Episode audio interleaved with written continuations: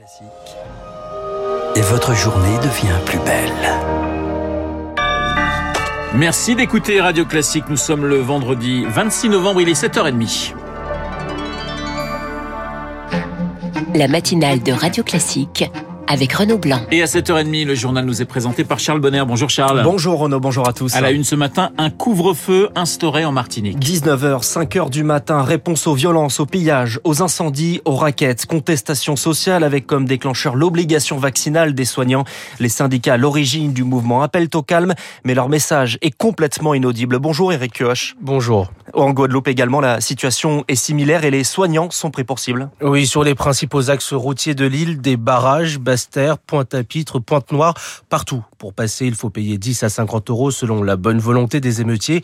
Christine Willem, directrice du CHU de Basse-Terre. On est face à des gens, euh, on ne sait pas qui c'est, ils sont cagoulés, ils peuvent être armés, il y a des coups de feu qui sont tirés et les gens ont peur. Et les soignants sont des cibles de choix. En une semaine, deux d'entre eux ont été braqués avec des armes lourdes, d'autres ont été agressés physiquement, des médecins insultés car venant de métropole, d'autres encore ont été extorqués. Une interne, en allant récupérer sa voiture à Pointe-à-Pitre, s'est fait raqueter et emmener au distributeur de billets, sinon on lui prenait la voiture. Elle a dû payer 170 euros pour pouvoir passer. À Pointe-à-Pitre, c'est le DRH de l'hôpital qui a été malmené par des soignants en colère, suspendu car opposé à l'obligation vaccinale. Une situation explosive qui risque de se détériorer avec l'arrivée des fiches de paye transmises dès aujourd'hui, comme le craint Christine Willem. Là où je pense qu'on aura des soucis en Guadeloupe prochainement, c'est avec les fiches de paye. Ils n'auront pas de paye euh, au mois de novembre, voire une paye négative, puisqu'on va leur réclamer aussi les jours d'octobre où ils ont été suspendus. Pour tenter de faire baisser la pression, une nouvelle réunion est prévue cet après-midi entre Paris et les élus locaux. L'enquête signée Eric Kioch. Face au Covid, Charles, le gouvernement mise sur la seringue. La campagne de rappel est ouverte à tous les adultes à partir de demain. Une dose supplémentaire intégrée au pass sanitaire. 1 200 000 rendez-vous ont été pris hier sur Doctolib. Autre annonce, les tests seront valables seulement 24 heures à compter de lundi. Et puis le masque fait son retour dans tous les lieux qui reçoivent du public. Et à l'école aussi, on change les règles pour réduire le nombre des 8500 classes fermées. Désormais, en maternelle et en primaire, les classes ne fermeront plus. Au premier cas détecté, à partir de la semaine prochaine, si un élève est malade, tout le monde est testé. Les négatifs retournent en classe, les autres à l'isolement.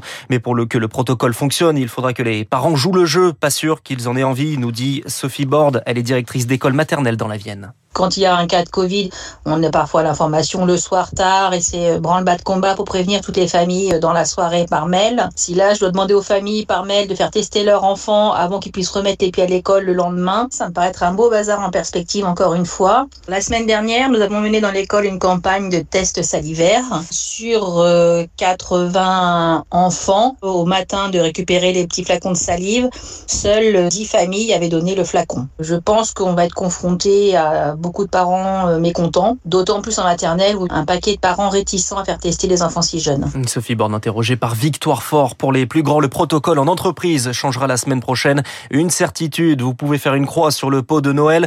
Les moments de convivialité seront restreints et les règles durcies pour les repas en collectif.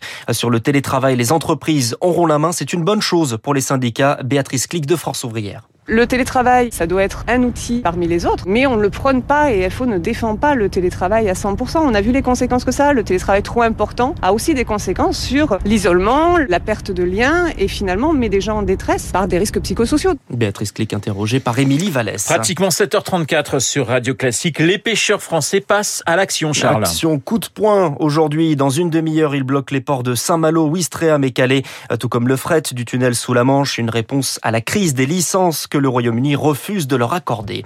Emmanuel Macron reçu par le pape ce matin, c'est la deuxième fois depuis le début du quinquennat, une visite au caractère éminemment politique à cinq mois de la présidentielle. Emmanuel Macron, pas encore candidat, mais qui espère séduire l'électorat catholique avec lequel les relations se sont dégradées au cours de son mandat, selon le spécialiste du catholicisme Philippe Portier. Moment d'état de grâce qu'a bien représenté le discours des Bernardins. Emmanuel Macron avait euh, voulu réparer le lien entre l'Église et l'État, un lien qui s'était abîmé. Tout cela a duré euh, assez peu de temps. Sous l'effet de trois grands dossiers, celui du confinement, l'État a considéré que les lieux de culte pouvaient être être fermés. Le conflit s'est euh, accentué encore avec les lois bioéthiques, puis la laïcité, la loi sur les séparatismes, trois dossiers qui ont placé la présidence Macron dans une situation un peu délicate vis-à-vis euh, du monde catholique. L'analyse de Philippe Portier joint par Marc Tédé. Ils sont habillés en jaune et noir et se font appeler les Dalton. Trois d'entre eux sont jugés aujourd'hui à Lyon pour, pour un de leurs rodéos urbains euh, fin octobre.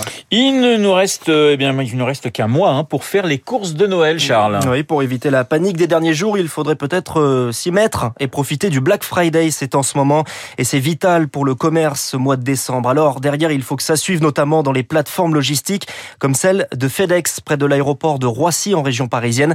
Et ce matin, sur Radio Classique, on vous en ouvre les coulisses, le reportage d'Elodie Wilfritz.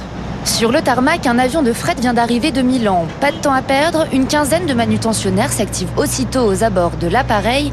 Dans le monde de la livraison, le maître mot, c'est bien la rapidité, rappelle Julien Ducou, directeur général du hub FedEx de Roissy. Tous les compartiments de l'avion vont être déchargés en même temps. C'est-à-dire qu'en moins de 40 minutes, l'avion sera vide. Les colis qui sont déchargés de cet avion vont tous repartir dans les quelques heures. Il y a très probablement des Français qui attendent certains de ces colis et qui seront livrés demain matin. Pour tenir la cadence en cette période de pic, l'entreprise a recruté 400 employés supplémentaires. Ils se relaient un rythme soutenu toute la nuit, car la demande est exponentielle. La conjugaison de la pandémie avec l'accroissement du e-commerce, plus les paires de fêtes de fin d'année, font que cette année, entre novembre et décembre, nous estimons 100 millions de colis supplémentaires par rapport à l'année dernière, sur l'ensemble du réseau mondial. Pour les paquets fraîchement arrivés, direction un immense entrepôt flambant neuf, 27 000 mètres carrés, où 6 km de lignes automatisées tournent à plein régime, une chorégraphie millimétrée. Le colis, lorsqu'il est déchargé du conteneur, et qui va ensuite monter sur les structures de tri, va mettre entre 1 et 5 minutes à l'intérieur de la structure. 5 minutes pour aller à l'autre bout du monde, oui. Une organisation rodée qui permet aujourd'hui de traiter jusqu'à 38 000 colis par heure. Le reportage d'Elodie Villefrit. Et puis le football français brille en Europe. Lyon et Monaco sont qualifiés pour les 16e de finale de Ligue Europa. À Rennes également en Conférence League. Seul Marseille, je suis désolé, Renault défait hier 4-2 oui. par Galatasaray et troisième de son groupe. Ils peuvent toujours espérer être repêchés en Conférence League. Ouais, voilà, le terrain était un petit peu lourd à, à Istanbul oui. hier soir. Merci Charles pour votre compassion. Pour votre compassion, on vous retrouvera nos comments. On vous retrouvera à 8h30 pour un prochain point d'actualité. Il est 7h37 sur Radio Classique. Dans un instant, les spécialistes. On va parler taxi volant, mais aussi de Londres et de Paris après le drame des